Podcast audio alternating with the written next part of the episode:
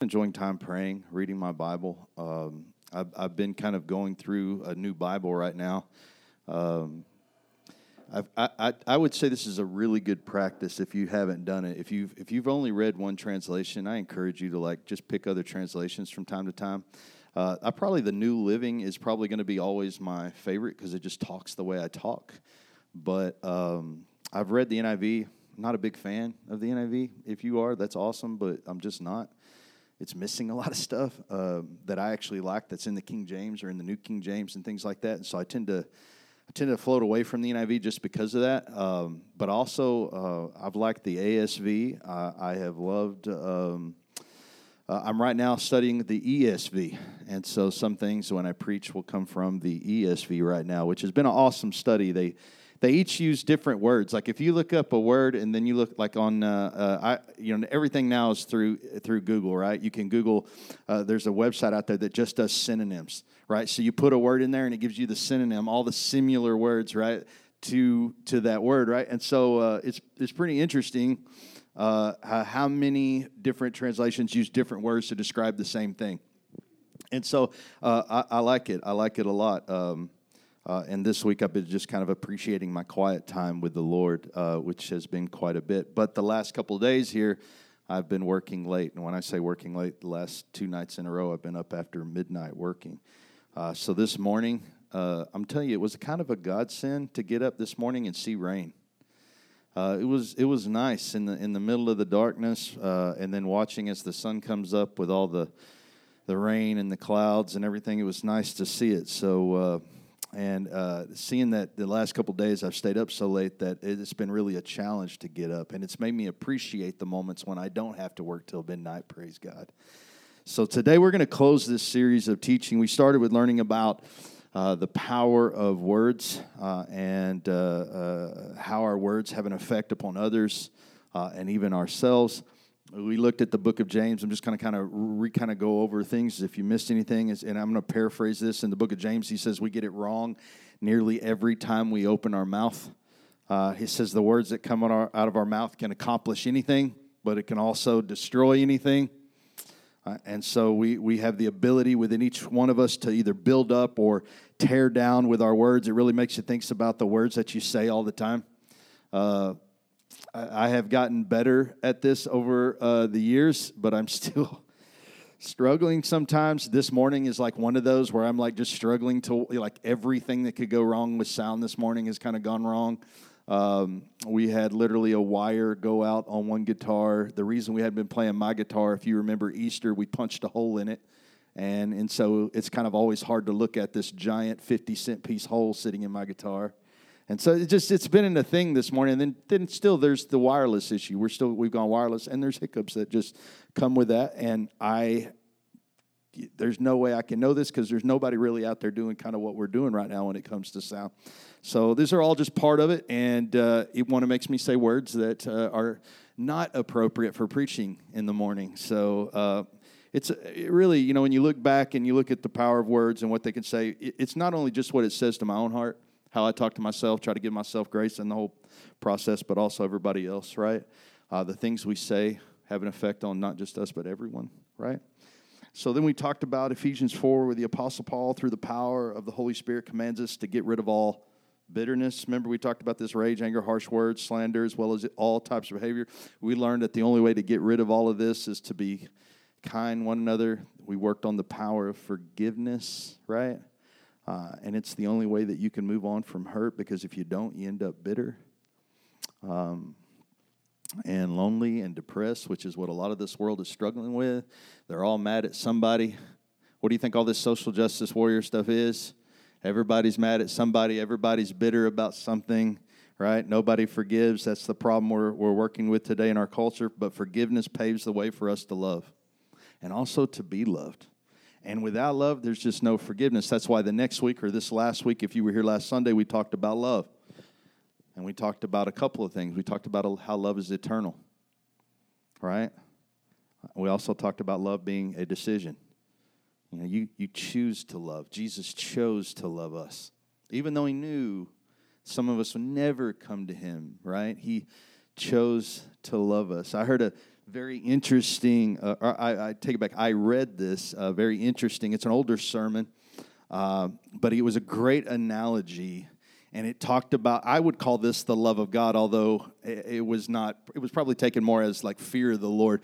But they described the love of God somewhat like this. They said that. Um, in your life, you are born on this slippery slope, and it is so slippery that honestly, no matter how much I tell you to come off of it, you're you're like, no, it's going to be okay. I can handle this slippery slope, and um, uh, and then, but but what I'm going to do is because I love you, I'm going to stick my arm out, right, and you use it for support, and it's what's holding you up. It's the only thing that's holding you up, and as you I keep trying to tell you there's going to come a time I'm going to pull my arm away and you are going to slide. Like, I, I know that you've got all these ideas about how you're never going to slide down this slope, but I'm telling you, when I pull my arm back, all your weight and everything that you have in life is just going to push you down that thing. It's just going to happen. And no matter what you plan to say or what you plan on doing in life, when I pull that arm back, that's going to be the end of it. And one day the arm will get pulled back, right? And what drops you down is really your own weight the arrogance, the thought that you could just stay on top of it and and never have that that that issue. Man, it was an awesome sermon. You pr- probably heard of it. It actually is the intro into uh, "Sinners in the Hands of the Angry God" by Jonathan Edwards, and uh, I I found such love in that. I, I've been just like devouring that here lately. The idea, the thought of that, that God literally is holding me up at all times that unless I just say, okay, I want off of it, Lord, I'll take your hand, pull me right off of this thing. You're my only security. You're my only everything. It's been a, a been a very eye opening thing, and, and I see the love of God trying to rescue me the entire time.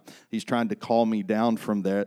And uh, the, the, the sermon actually goes on to talk about how men scheme and, and, he doesn't use scheme like we think of scheme. We think of scheme like evil but he, he just says men try to make plans. Like okay if i am like this in life then i'll never have to worry about going to hell because i'm good. I'll do these things. I'll give to charities. I'll this is men make all their plans on how they're going to avoid the fall. But at the end of the day god's eventually going to pull his hand up and the fall is going to happen. And you can either land in grace or you can land in hell. But at the end of the day we're all on the slippery slope at what point are you going to receive it from the Lord, right? Receive the grace and love from God. Pretty amazing sermon. So it was awesome to listen to that.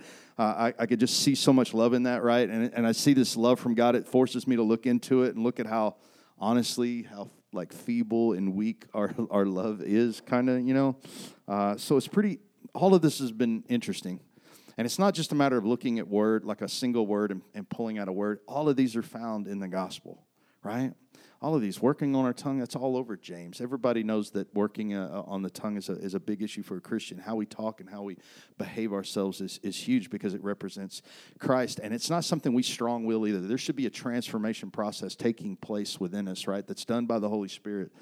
Um, and so all of this, this uh, all, all, of this we've been studying the power of these things, the significance of these things, how they impact our life. These are things that we should really be thinking about uh, as we're growing in discipleship.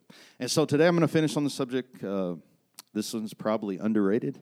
I think that most people, if I was to throw all the four of the ones that I just kind of picked out, whether it was uh, we talked about words, we talked about forgiveness, love, and then I'm going to talk about appreciation and I think people would probably think love uh, would be the higher of all of it. And but here's the thing about appreciation, and, and we're going to get into it. Uh, uh, it comes from love. It kind of stems from it. Also, it's also one of the fruits of love. But appreciation really is kind of our part in it, whereas everything else has kind of been the Lord so far. Um, dictionary defines appreciation as a favorable, sensitive awareness especially in recognition of like your values and expression of admiration or approval or uh, gratitude. And i'll put it in plain words appreciation is the response we have when someone or something is worked favorably towards us or worked in a way that's pleasing for us right? When, when somebody's done you a favor who's got a warning ticket right? Like i, I wholeheartedly appreciate that police officer that warning ticket. I know i did something wrong he can totally prove it, and yet he still let me off the hook. I appreciate you, sir. When the highway patrol calls me for a donation, yes, sir. Yes, sir. That's cheaper than a ticket. I absolutely appreciate that. Another example, we appreciate our friends, right? Because they're there when we need them or they, they say nice things to us. This act of favor with them causes us to reciprocate the same respect and trust in the form of appreciation. Appreciation. We say thank you, or we say I love you, or we say I appreciate you so much, right? It sounds familiar? Yeah, we all deal with it, right? Appreciation is just the act of being thankful. It's an act of being thankful for the grace of God, for your life, for your friends, for your family, right? The list goes on. 2 Corinthians 2.15. Therefore, if anyone is in Christ, he is a new creation. The old has passed away, and behold, the new has come. I'm going to pray real quick, and then we're going to move forward right after that. Lord, we uh, are going to continue to read your word this morning. I pray that it be a lamp and a light. May it guide us uh, to the things you're calling us to. May it be the seed that's planted that grows and produce a lot of fruit, God. Father, may it change us um, to become more like your Son so that we glorify Him and you. In Jesus' name. Amen. All right. So, so listen, uh, the reason I bring that scripture up that we're, we're this new creation, the old is gone, the new is come, is because we are changed, right? By the Holy Spirit. We're changed through the power of appreciation. What are we appreciating? The grace of God, right? We, we appreciate, we have an understanding of what Jesus has done because we have an understanding of what he's done, that he's looked upon us favorably right? We receive it, we believe it, right? And through appreciation of grace, we allow it to change us, right? As we come into the knowledge, our response is this profound appreciation that we call transformation. That's what it is, right? It changes us from the inside out. It opens our heart to the power of the Holy Spirit, right? It transforms us into something new. Why are we so persistent? Why would we get up and pray? Why would we get up? Because we appreciate what God has done. We have an understanding of it, and because we understand it, we appreciate it. I remember a quote from uh, Brennan Manning, uh, who once said, In the 33 years since I was first ambushed by Jesus, I am now utterly convinced that on Judgment Day, the Lord will ask one question and only one question Did you believe that I loved you? That I desired you, that I waited for you day after day, that I longed to hear the sound of your voice. He says the real believers will respond and say, I believed in your love and I tried to shape my life in response to it. That's called appreciation, allowing the, the, the, the, the ministry of appreciation to understand what God's done for you and change your life because of it. Your life begins to change, it begins to be shaped, it begins to be transformed, new creation in Christ because the power of appreciation and for what God's done, right? It shapes our lives, right? The act of appreciation was created in us, right? This act is part of what is happening is when we worship God, right? We started off worshiping the Lord. Why are we worshiping the Lord? Because we are thankful, we are grateful, we appreciate what God's done, right? Worship is a form of appreciation. We worship God in appreciation of who He is and what He's done, right? Through us. Worship is telling God, thank you. It's okay, right? It's good to say, right? Thank you for all you do. Thank you for our life. When we worship God, we're telling Him we appreciate Him. Now, the Bible talks deeply about appreciation uh, that we're to have for God and, and, upon our lives. And an interesting fact uh, about giving God uh, thanks is that the word thanks actually occurs like, depending on which translation, it's about 130 to like 140, 141 times. I would say that's a pretty big deal. People are very appreciative of God in the Bible. I don't know if you've noticed, like the whole book of Psalms. You know, I mean, there's a lot of places where they are worshiping God. They are telling God how much they appreciate. And we're going through uh, uh, Nehemiah right now. And there are times where Nehemiah is literally praying, saying, Thank you for what you've done, and showing his appreciation through prayer and devotion. Um, I think that's interesting. We, we are to be thankful about for what God has done, right? And we do so by worshiping, by telling Him thank you, by praying to Him, by talking with Him. It shows up in every aspect of our life. but here's the thing it really starts with God. If you struggle appreciating what God's done for you, then you're going to struggle with all kinds of other aspects in life. All right? Everything starts with Him as well as everything ends with Him. And here's the thing you're supposed to appreciate the journey along the way, right? Like it or not, I'm supposed to appreciate all the trouble we had this morning. You know, I'm supposed to appreciate that. Like, as that, that's good, right? Like that, that this is part of the journey. God's working things out, right? Ultimately that's this is how god is working in my life. This is how he's creating change. First thessalonians 5.18 be thankful in he says all a double l man in all circumstances. Yeah but god i need the microphone because i like it better that i don't have to hold it. It feels like a ball and chain in one hand or the other yeah, God says, yeah, be thankful. Be thankful you have a microphone at all. There's people that don't have microphones at all and don't have anything like this. There's people that don't have instruments. There's people don't have the finances to afford some of these things. There's people don't have these things. Listen, be thankful in all circumstances, for this is God's will. You've been wondering what God's will is? Uh, here are here you go this morning. Write this one down. God's will is that you be thankful, that you be appreciative. Right? Sounds just like a parent now. You should appreciate what you got right? Have you heard your mom say that before? Yep. Uh huh. Yeah, you should appreciate it, you ungrateful. Oh, wait a minute. That's too much like my mom. Hang on, hang on. yeah, I thought that was my other name for a while ungrateful. the scripture is saying that we should appreciate God uh, in the good times and the bad. And that's hard to do, isn't it? I remember one of the songs that uh, was always a struggle to uh, listen or to listen to and even play and, and do was uh, blessed be your name right? Remember that song blessed be your name? Uh, um, he gives and takes away. Blessed be your name. I know a lot of people like i ain't i ain't i'm not i mean come on. He takes away? Yeah sometimes it needs to be taken away. For good or for bad like everything give thanks in all things appreciate all the moment appreciate the journey. But but but it's hard it's difficult it's not always easy. There's going to be hiccups where no matter what you do like you're just singing the song there and and i'm really trying to be into the song and i think the best thing i got going on for me is these kids over here that was helping me out right? Because they just you know what? They're not having a bad day. I don't know if you noticed like they weren't having a bad day at all. They were completely oblivious to anything that might have happened up here that was a technology glitch or anything and i was reminded like when god said come like a child uh, that I was like ministered to this morning by our children in a reminder of what my attitude should be. Like I should just be happy that I get to sing praise the Lord. I should just be happy that no matter that, that God has given a people that wants to walk together and worship together and join up in on Sunday morning and just love Jesus together, right? That's enough right? Whether we get to sing or we get to preach or we get to hear anything, just the fact that we get to come together and we're united as one body in the same blood. The blood that flows through us is the blood of Jesus Christ, right? And, and we get to be family. I should appreciate those things, right? And, and it reminds me of how simple uh, it is. But I can, I can honestly tell you, I still meet a lot of people whose theology is messed up here who struggle with like oh if it's hard times it must be the devil man i'm going to tell you sometimes now you know what i've learned over the years sometimes uh, i think the devil's done me more good than not and what I mean by that is there's some things that didn't go my way that I think, man, I look back where I've seen people that have everything go their way, right?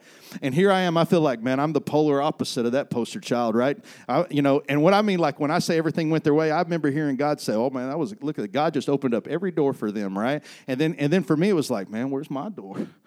I mean, I get it. Like I've had to like kick through most of the doors. You know, I, it just it, it feels like that, right? But then to watch that other person today, maybe not serving the Lord, and I go, you know what? I'm grateful for kicking doors because, man, I, it could be worse. I could have had everything given to me and be unappreciative and not where I should be right now with the Lord.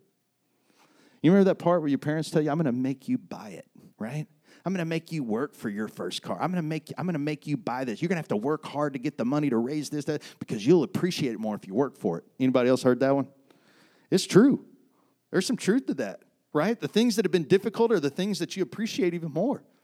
That's why marriages, as they grow on and on and on, look, you just get to a place where like you just love being married. Why? Because you know it's not been easy.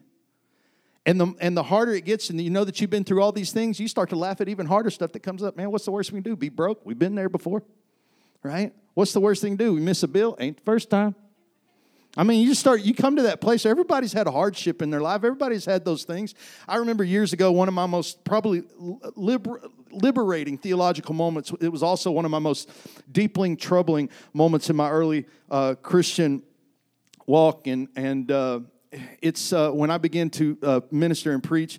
Joy's grandfather was gracious enough; he would literally like dress me up like the preacher. He he really got into the like the little white collars that the Catholics wear. He just loved it and and total Pentecostal preacher, but loved the way they dressed. And so he bought me a little collared shirt. I'll have to show you that picture sometime where I'm wearing the little Catholic collared shirt, and I'm up there preaching. He really just wanted like I think I was like the son he didn't get, you know. And so he's like putting me up there, really modeling me out. And and I would be up there preaching the worst preacher ever, just more fire than actual preaching, you know. I mean, just just here's a kid on fire that's believe, you know, just really on fire for Jesus. Doesn't really preach really good at all, and and but I'm on fire, right? And when you're the the when you're right on fire, like that's probably when you're the most like contagious, you know, and like that fire spreads really fast. In sales, they always say uh, in sales that uh, uh, the the person who's the most dangerous is the one with the least amount of knowledge, because it's all excitement, and they sell you off of just sheer excitement more so than they do their knowledge. It's true. It's true. It's, it's a true fact. So, like as a newly, uh, I wouldn't say converted Christian, but newly Holy Spirit filled Christian man, I was on fire.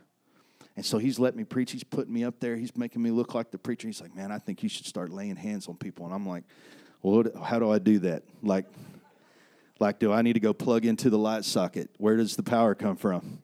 Right? Where I don't understand how that works. Right? And he's like, no, you just lay hands and believe, man, and God will do the rest. And I'm like, okay, all right, I, I can do this. This is going to be weird, but I can do this and and and I held altar call. We had people come up to the front. I began to lay hands, and man, these people would like fall out, and some people would have these amazing testimonies. You know what I felt in that whole process? You know, nothing, like nothing. I mean, like like how you probably feel right now, like just sitting there, totally. I'm praying. You, you ever you've read the story of Jesus? Like power has left me right? I mean, like, he knows, like, I don't know who touched me, but somebody touched me. I literally felt the power. A lot of us think like Marvel universe stuff. We just like see the power drain out of his body and into the person, right? I mean, we have this picture of what we believe that it is, right? Nothing. Like, people get, I literally saw, I remember this one lady's testimony who said, I've been taking these prescriptions because of a birth defect all my life. Brother Jim, you prayed for me. I went back to the doctor. He says, I don't know. I don't even see what you're talking about anymore. I, I don't know where it's gone, but it's complete. It was a complete miracle that happened. And you know what I felt? Nothing. Nothing. There was no power that left me. Nothing. I didn't feel anything. And, and, and it began to be such a weird thing for me because I kept thinking, surely I'm going to feel something, right? Like I don't even feel anything. And I, and I started thinking, how bad is that? Like the preacher doesn't even get it, right? Like, I mean, surely there's more to this because I look at others who lay hands and man, they they have such confidence.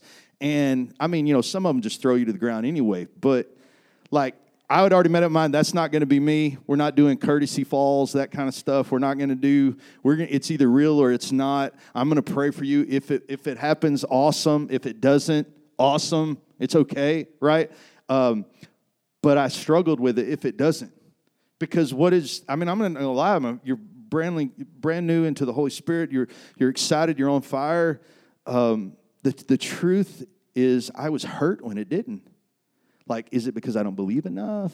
Is it, no, listen, I didn't have a theology at that time. I just, I just loved God. I just appreciated God. And I didn't understand, like, in good times or bad times. I thought, can't we just all lay hands and just all find that moment with God? And somewhere in our belief, it's just always going to happen. Can I tell you, it's not. I think that was the hardest thing I had to come to grips with that there aren't always going to be good times. Well, man, I came into this thing, they told me it's going to be so great, and it is so great. But, but there was this naivety of, well, if I just believe hard enough that it's going to happen. Can I tell you, it's just not always that way. You think Job didn't believe in God?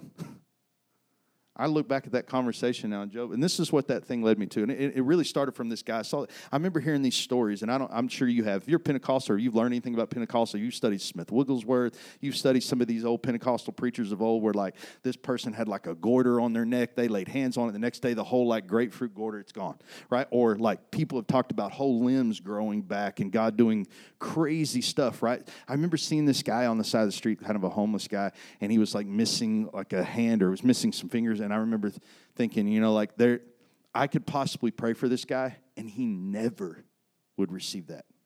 Whether he believed it or not, there actually might he might never ever get any of his appendages back. And God might never heal him. And that also might be the will of God. And I struggled. I cried about that. And I remember it launched me on the journey to study the sovereignty of God. And can I tell you, this was crazy. When I say that I love God in the good times and the bad, what it's taught me is to learn the value of the bad. Like, like how much, it, it's amazing to me how much the enemy teaches us that God uses the devil, like in Job, as a tool, a tool to teach me about the greatness of God. Right? And it started to make sense to me. I started listening to all this theology that was saying stuff like, oh man, if you just know. I literally heard a guy one time goes, I was praying for this guy, but he just didn't have enough faith. I was like, brother, that's all of us. All of us struggle with faith. Everybody struggles with faith. Uh, there are some things that ain't going to happen in this world because it's God's will. It's not going to happen. And you know what it is? It's better for you. Come on now. Sometimes you need to be told no. Our kids do. I can tell you that. You think God's different. You think like you're a, you're just a big kid now to God. Okay. Like I promise you, you have nothing. You have no idea about eternity, right? But this is where this road leads. You start to appreciate things, right? You know what it does though? When the moments are really good and God does a miracle and God does a healing, I totally appreciate that moment. Why? Because they don't happen all the time. It's not always God's will. Listen, as, as horrible as this to sound, right? It's not always God's will that everybody be right, everybody be right, everybody be perfect, everybody be healed, everybody have no hardship. Come on, look in the Bible. Hardship is created because we sin. We're going to have that hardship anyway. No matter what, we're going to endure hardship. That's part of life. All right? That's part of life. And you know what? You can still you can still live in peace and joy and happiness why? Because you learn you learn that God is enough. That God will get you through the good times and God will get you through the hard times. You don't believe me? Look at Hebrews, right? We talked about this. How the whole beginning is all these people. Look at Moses. Moses is the friend of God. Nobody like Moses before, nobody like Moses after, right? But with all the good that Moses did, he pulled all the children. We've watched all kinds of movies about this, cartoons about Moses. Moses has this epic life, but does he go to the promised land? No. Well, that don't seem fair.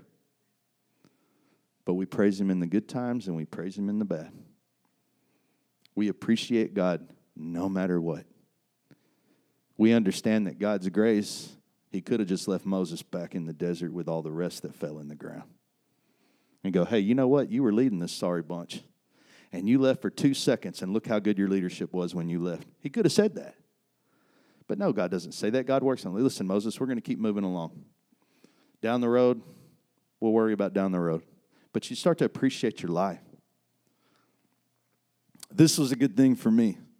I became to it was good for me to learn that God was going to help. Blessed be his name.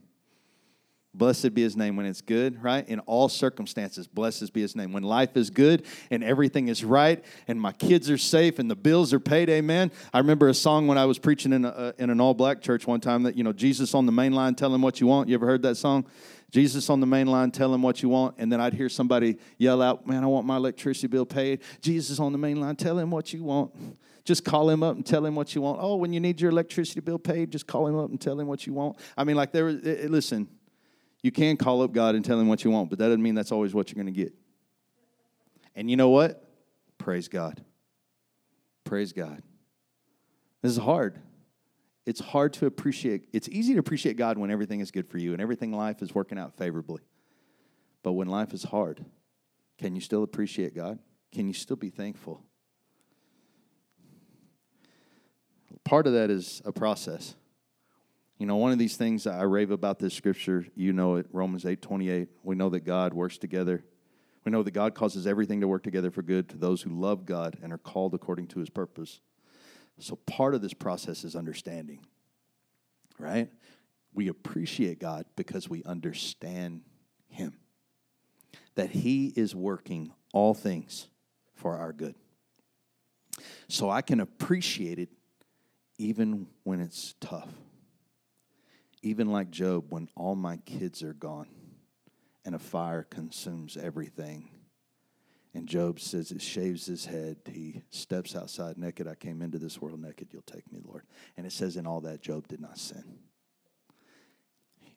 as hard as that is, it's as if Job was saying, God, I, you gave me everything, so if you see fit to take it, it does not make you not good.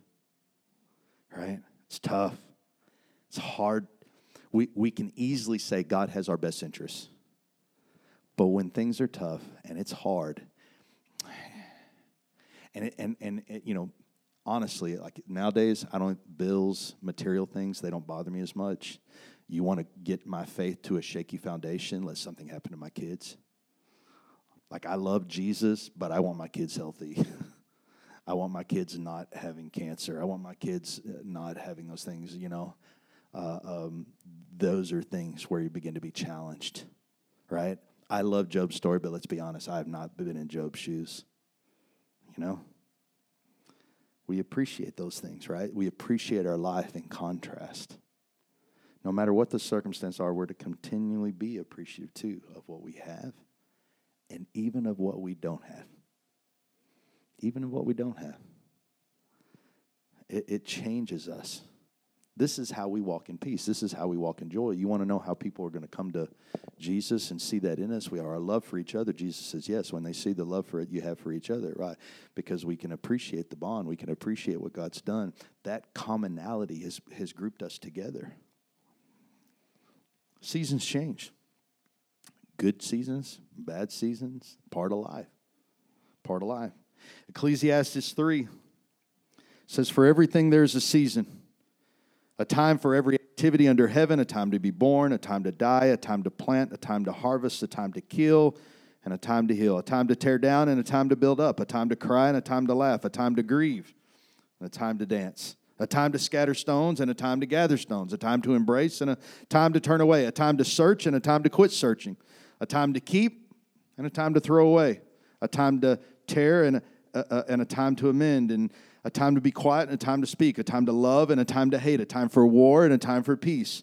What do people really get from all their hard work? I've seen the burden God has placed on us all. Yet God has made everything beautiful in its own time.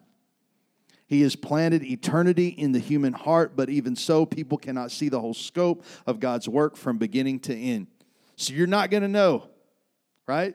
There's this season for everything, which really means everything's going to change from time to time, right? I always say the best thing and the worst thing about time is the same thing that it keeps moving, right? The worst thing about time is that it keeps moving. We don't get to enjoy any moments. The best thing about time is it keeps moving, especially when we're sick of that moment, right? That's the thing, right? Everything changes. Day to day, it changes. You can have a rough morning, but have a great tomorrow. Come on. Best thing about Monday is Tuesday. Right? Come on. Right? You, you, you begin to appreciate things. Seasons change for us. We moved out here 10 years ago, and a season changed for us. And I remember we cried. We were leaving our friends and our family, and we, we cried as the church kind of prayed over us and then launched us out and sent us down here. And, and uh, man, we cried hard because this is all we'd ever known. But the seasons change and yet it was foreign and unfamiliar, but we had an appreciation of God and what God would do, and we believed God would. We knew one thing that the great thing about the body of Christ is anywhere where the blood of Christ is, we were going to have family. And with that confidence, we launched out and we came down here and we have found family, right? Seasons changed. And for the, the last 10 years, this is the season we've been living in. Ministry in Marble Falls, loving this city, loving the people within its area and in the surrounding areas. Seasons change. Your friends change, right? Where you live changes. What you dream about changes. I can tell you there was a time uh, where my uh, mentor told me I was going to, pl- or, or teased me about planting a church. And I said, Don't you ever say that. I was like, That is no, that is, I do never want to do that. And uh, I can't tell you how many times I said, I'm not going to. And God said, Oh, this is going to be great. It's a lot, guys. Um, it's important that we understand in every season, God is working all things towards our good, even the bad things. Even the bad things. Change is going to happen. The scenery of our life will change from season to season. As we get older, those that we're around now won't be who we're around later. Period. Our friends change, our families changes, the culture changes for good or for bad. Church even changes. Seasons come and they go. And they go. Think about how far we've come as a culture. As crazy as our culture is right now and all the things, one thing that culture can't do today is erase history. History is history. It's already happened. They don't get to go back and redo it. Can I tell you, it's amazing to me. We talk about the Azusa revival in here, right? I mean, the Azusa revival, God came to the black culture, right? And totally enveloped it into the Holy Spirit because they were seeking it, right? God came to them, right? And it blew up and it created the Assemblies of God, the actual organization that wouldn't let them in until 1973. Think about that. God works in mysterious ways, crazy ways. You can't, you can't go back and change those things. Those things are what they are, and you appreciate them for all they're worth. How, how much God like sees no. God never saw color. He said, I'm just going to send it to humble people. I'm going to send it to the darkest places. I'm going to send it to the ones who are hungry the most. I'm going to send it to the ones that they think nobody sees. Hmm, it's good. What it, what it shows us is that in every season, we have to learn how to appreciate God. Sometimes that's super easy. Sometimes it is. When everything is going right, easy to appreciate God. So easy. When I can't get a microphone working and every time we plunk something in, something else turns off. And I don't even understand how it all works, right? And in my heart, I'm like, the last thing I want to do is sing a song. And then I look over and I see these kids who are smiling and just enjoying everything, oblivious to any issue, right? I'm reminded to appreciate even the hard times. And really, how hard is that? Come on. First world problem, right? First world problem. How hard is it? I think the greatest reminder of why we meet in a restaurant is how much some of this stuff just the only thing reminds us of what really matters. Right? What really matters is that I appreciate Christ in its fullness. That's what really matters. It doesn't matter how, right? I sing as long as my heart, when it wants to sing, I allow it to sing and give praise to the Lord. If it gets an instrument, awesome, but if it doesn't, it shouldn't stop me from singing, right?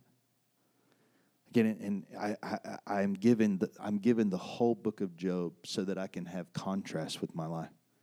So that I can see, listen, as bad as it was for Job, he lost his kids, and within days he's going, Glory be to God. Right? I mean, if you if you look at, at what Nehemiah's situation, when we talk about Nehemiah on Wednesday, Nehemiah was the cupbearer. It's not like his life was going well. Like any day now, with every meal, Nehemiah is going, Please, God, let me live after this one bite. Think about that. He's a cupbearer. All right, Nehemiah, come in. Uh, the king's going to drink some wine tonight. Nehemiah up. Okay. Remember that part in like chapter three where he says, I prayed, and you know it's like right before he spoke. So it's not like he like, hey, I need to go away for a while and pray. You know, it's like he prayed under his tongue real quick, like we do sometimes at work when that coworker is really offending you and you're like, just please don't let me say anything offensive back. And you know what I'm saying? You had that long prayer that only went like literally a microsecond, you know, right before you spoke. Can you imagine Nehemiah in that moment? Like, all right, God, please let me live past this drink. Let me live for just one more, right? And then they're like, oh, it's lunch. Oh, three times a day I've got to risk my life. And hopefully he only eats three times a day, you know? Right? Think about the job. Think about what he's like, and then and he's like totally grateful. Like this is just my life. I'm grateful for the position that God's given me. If he had not given me this, think about this. If he had not given him that position of cupbearer, then he wouldn't have had the king's ear, right? And if he hadn't been a prayer warrior, God wouldn't have been able to use him and tell him, hey, this is what I want you to do, that this vision that you have, this idea you have is planted on by me, and I'm going to put you in position, in the right position. Uh, can you imagine us like thinking about that? God, I'm pretty sure the cupbearer is not the right position for the king's ear. Maybe like an advisor. I don't know if you've noticed, but the you know they talk about Esther being the queen at that time. The Jews are kind of in a good position Think about this the Jews are in a good position, and Nehemiah is still the cupbearer. Right? Think about that. He's still the expendable one. And when it's good, praise be to God. He's the governor. He's running this. He's, he's setting up all the leadership. He's building the wall, getting the temple ready, organizing Ezra and all the priests together, making sure all the genealogies are right. God is good. God is awesome. But the thing we see about Nehemiah that's impressive is that when he was cupbearer, he was faithful to the Lord still.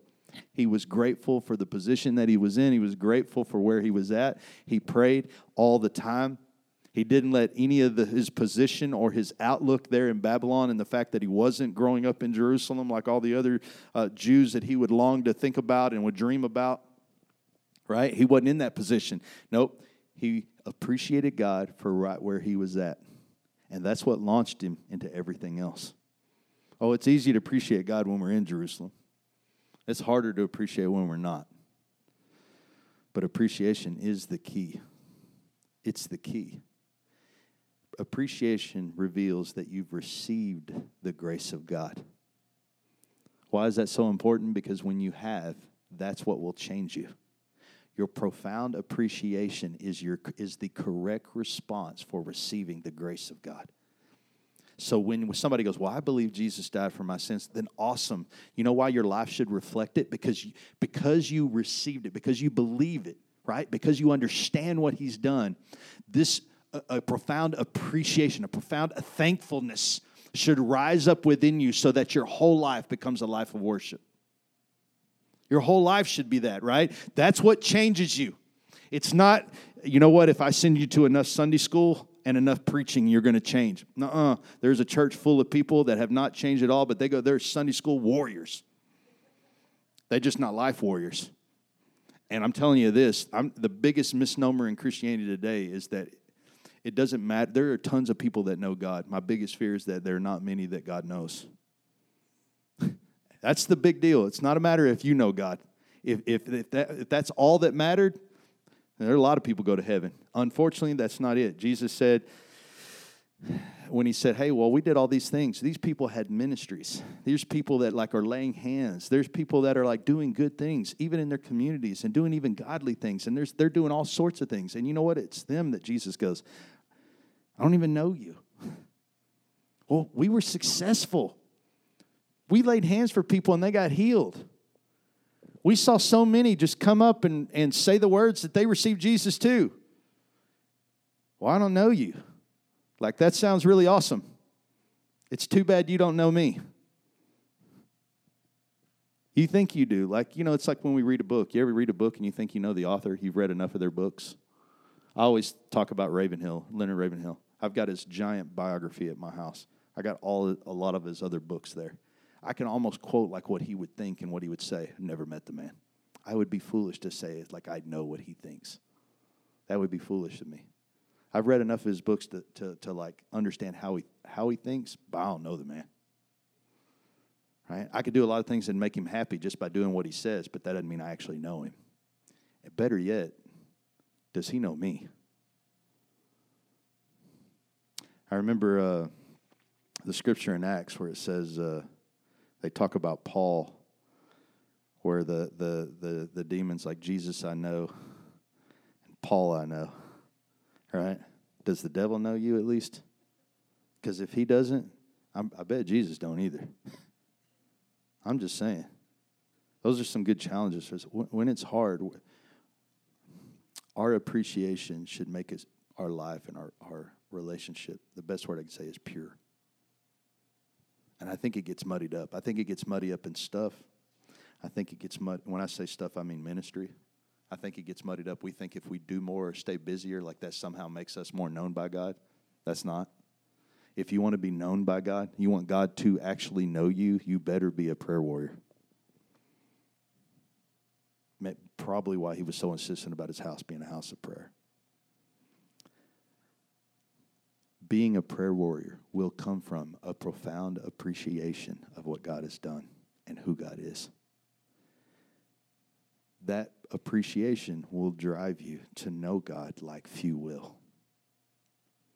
When I uh, tell people, this is the last thing, and we'll, we'll, we'll spend some time in worship before the Lord and just appreciation. But when I tell people, you know, what well, what changed? They ask me sometimes, what changed you? What changed your life? or people just want to like they think I'm over the top. You know, um, I'm like Jim's on fire. Like a lot of the references people will make towards me is like, dude, he's passionate and he's he's going to say it like it is, and he's going to listen. You know where that comes from? Gratitude. I appreciate what the Lord has done. I always see myself as not worthy to be saved. The fact that he saved me, the fact that he would take time, the fact that he would know my name when he when he went on the cross, the, the, those facts that he would still love me despite the things that I've done or the things that I've said in my past. Those, the, the, the, he could see me at where I was at the time that I was and still say, I want you, or I'm going to empower you now for the mission of what I have. Like you, like I am the worst candidate to be a preacher. I'm the worst candidate to be a Christian. I'm like not the good guy. And I never see myself as that. And that appreciation, that, that knowledge of seeing God who reached down and says, I'm going to give you grace, I'm going to love you, I can't stop thanking the Lord for that. And it that is my Christian walk. I can't stop thanking the Lord. I I am always appreciating what God has done. Through the crazy part is the older I get and the more that walk is, and I'm sure you found this way too, is that the more I see where God is constantly even making my life better. He's like engineering certain people to come around me that's going to make my life better. All my hard times and the difficulties that I face in my life, I look back and I go, Praise God. I had a talk with a Marine Corps friend uh, a couple of weeks ago, and uh, in that process, one of the things he was saying was, uh, he was like, "Man, I had a lot of regrets," and uh, and or no, no, no, it was a friend here this past week uh, that came out, was kind of spending some time with him. He was hurt and broken, and so I wanted to spend some time with him. Uh, brought him out to the park, and we were riding a little bit, and he was like, "Man, I've just got all these regrets," and uh, about decisions. I, sh- I, wish I hadn't done this. I wish I hadn't done that. And I was like, you know, let me tell you something about regrets. I said, you know, I tell him about my time in the Marine Corps, some of the things that I did in the Marine Corps that I had massive regrets about. I said, but you know, the funny thing about that is, you know, it, it, there was a lot of things wrecking my life in that moment and and I ended up coming out of the Marine Corps. A lot of you know this story already. I ended up coming out of the Marine Corps with an other than honorable, uh, not right in the head, struggling with PTSDs, um, struggling with drugs and alcohol, struggling in all those areas. But you know what happened in the process? I would end up if I hadn't have, if I hadn't have got out when I got out, and I hadn't have been the way I, w- I was when I got out, I wouldn't have met my wife. And if I hadn't met my wife, I wouldn't have ended up in church. And if I hadn't been in church, I wouldn't have had the life that I had. I wouldn't have had my kids. I, I was like, so you know what? No, I don't have regrets. Yeah. Do, do I did I hate it? Absolutely. Could, do I wish I could do it different? Yeah, because I see as the, I see now as I'm someone who's spiritually awake, right? I, I wish I, I, I repent for those things, right? Because I see the areas where I was wrong in, in, in those areas. But do I regret it? I don't know. I think more, I'm just thankful that despite it, He rescued me. That despite my awfulness, despite my wrong decisions, despite my inability to process things, despite my lack of humanity, to my, all, all, my, I could just keep going and on and on, right? I mean, I don't know that I have regrets. I think there are just seasons. That was a horrible season for my life one from which God was humble enough to come way down and pull me right out. And you know what I found out? Man, if God will go there, he'll go anywhere. And whether it's a good season or a rough season, blessed be his name. And that appreciation allows me to walk and act and talk like someone who never has a bad season. You know, he the guy when I was telling him this, he looks back at me and he goes, "Man, I wish I could be more like that." I was like, "Well, it's just simple. The more I walk with God, you start to realize, you know what? It, it's always for my good. Like I, I don't like it, but it's like my mom says, you just got to do it. You ain't got to like it. you know, some some things are truth like that, right? There's a lot of things. I don't think Job liked it. I think he had to live through it. And here's the thing: is I think so will you and appreciation will allow you to walk through it with peace and joy and, and happiness. Right? but you've got to surrender to it. And that part is up to you. Let's worship Him this morning.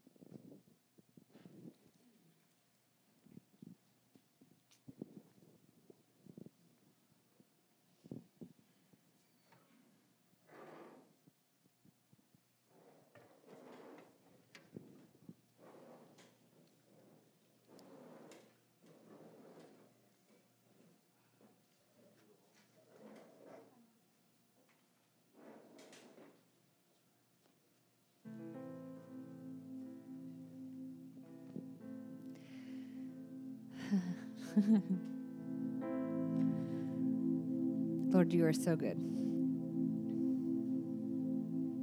You're kind and you're gentle. Lord, in the good times and the bad times, you are sovereign. Lord, you carry us when we need to be carried. You nudge us when we need to be nudged. You applaud us.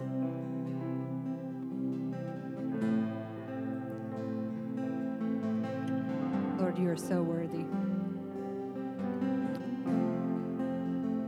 And Lord, as we sing this song this morning, Lord, these words are so amazing because it shows us that in the high moments and in the low moments, you are sovereign. Highlands and in the heartache, you are there. No matter what, in the good and the bad, you are still King of kings and Lord of lords. So, Lord, teach us this morning to be appreciative and to be thankful, Lord. Teach our heart to sing in those moments of sadness. Teach our heart to be appreciative when all things look dark. Lord, teach our mouth to speak life and not death. Give us eyes to see and ears to hear. Always seeing you and always hearing your voice because your sheep hear your voice. So, Lord, make us in tune with you.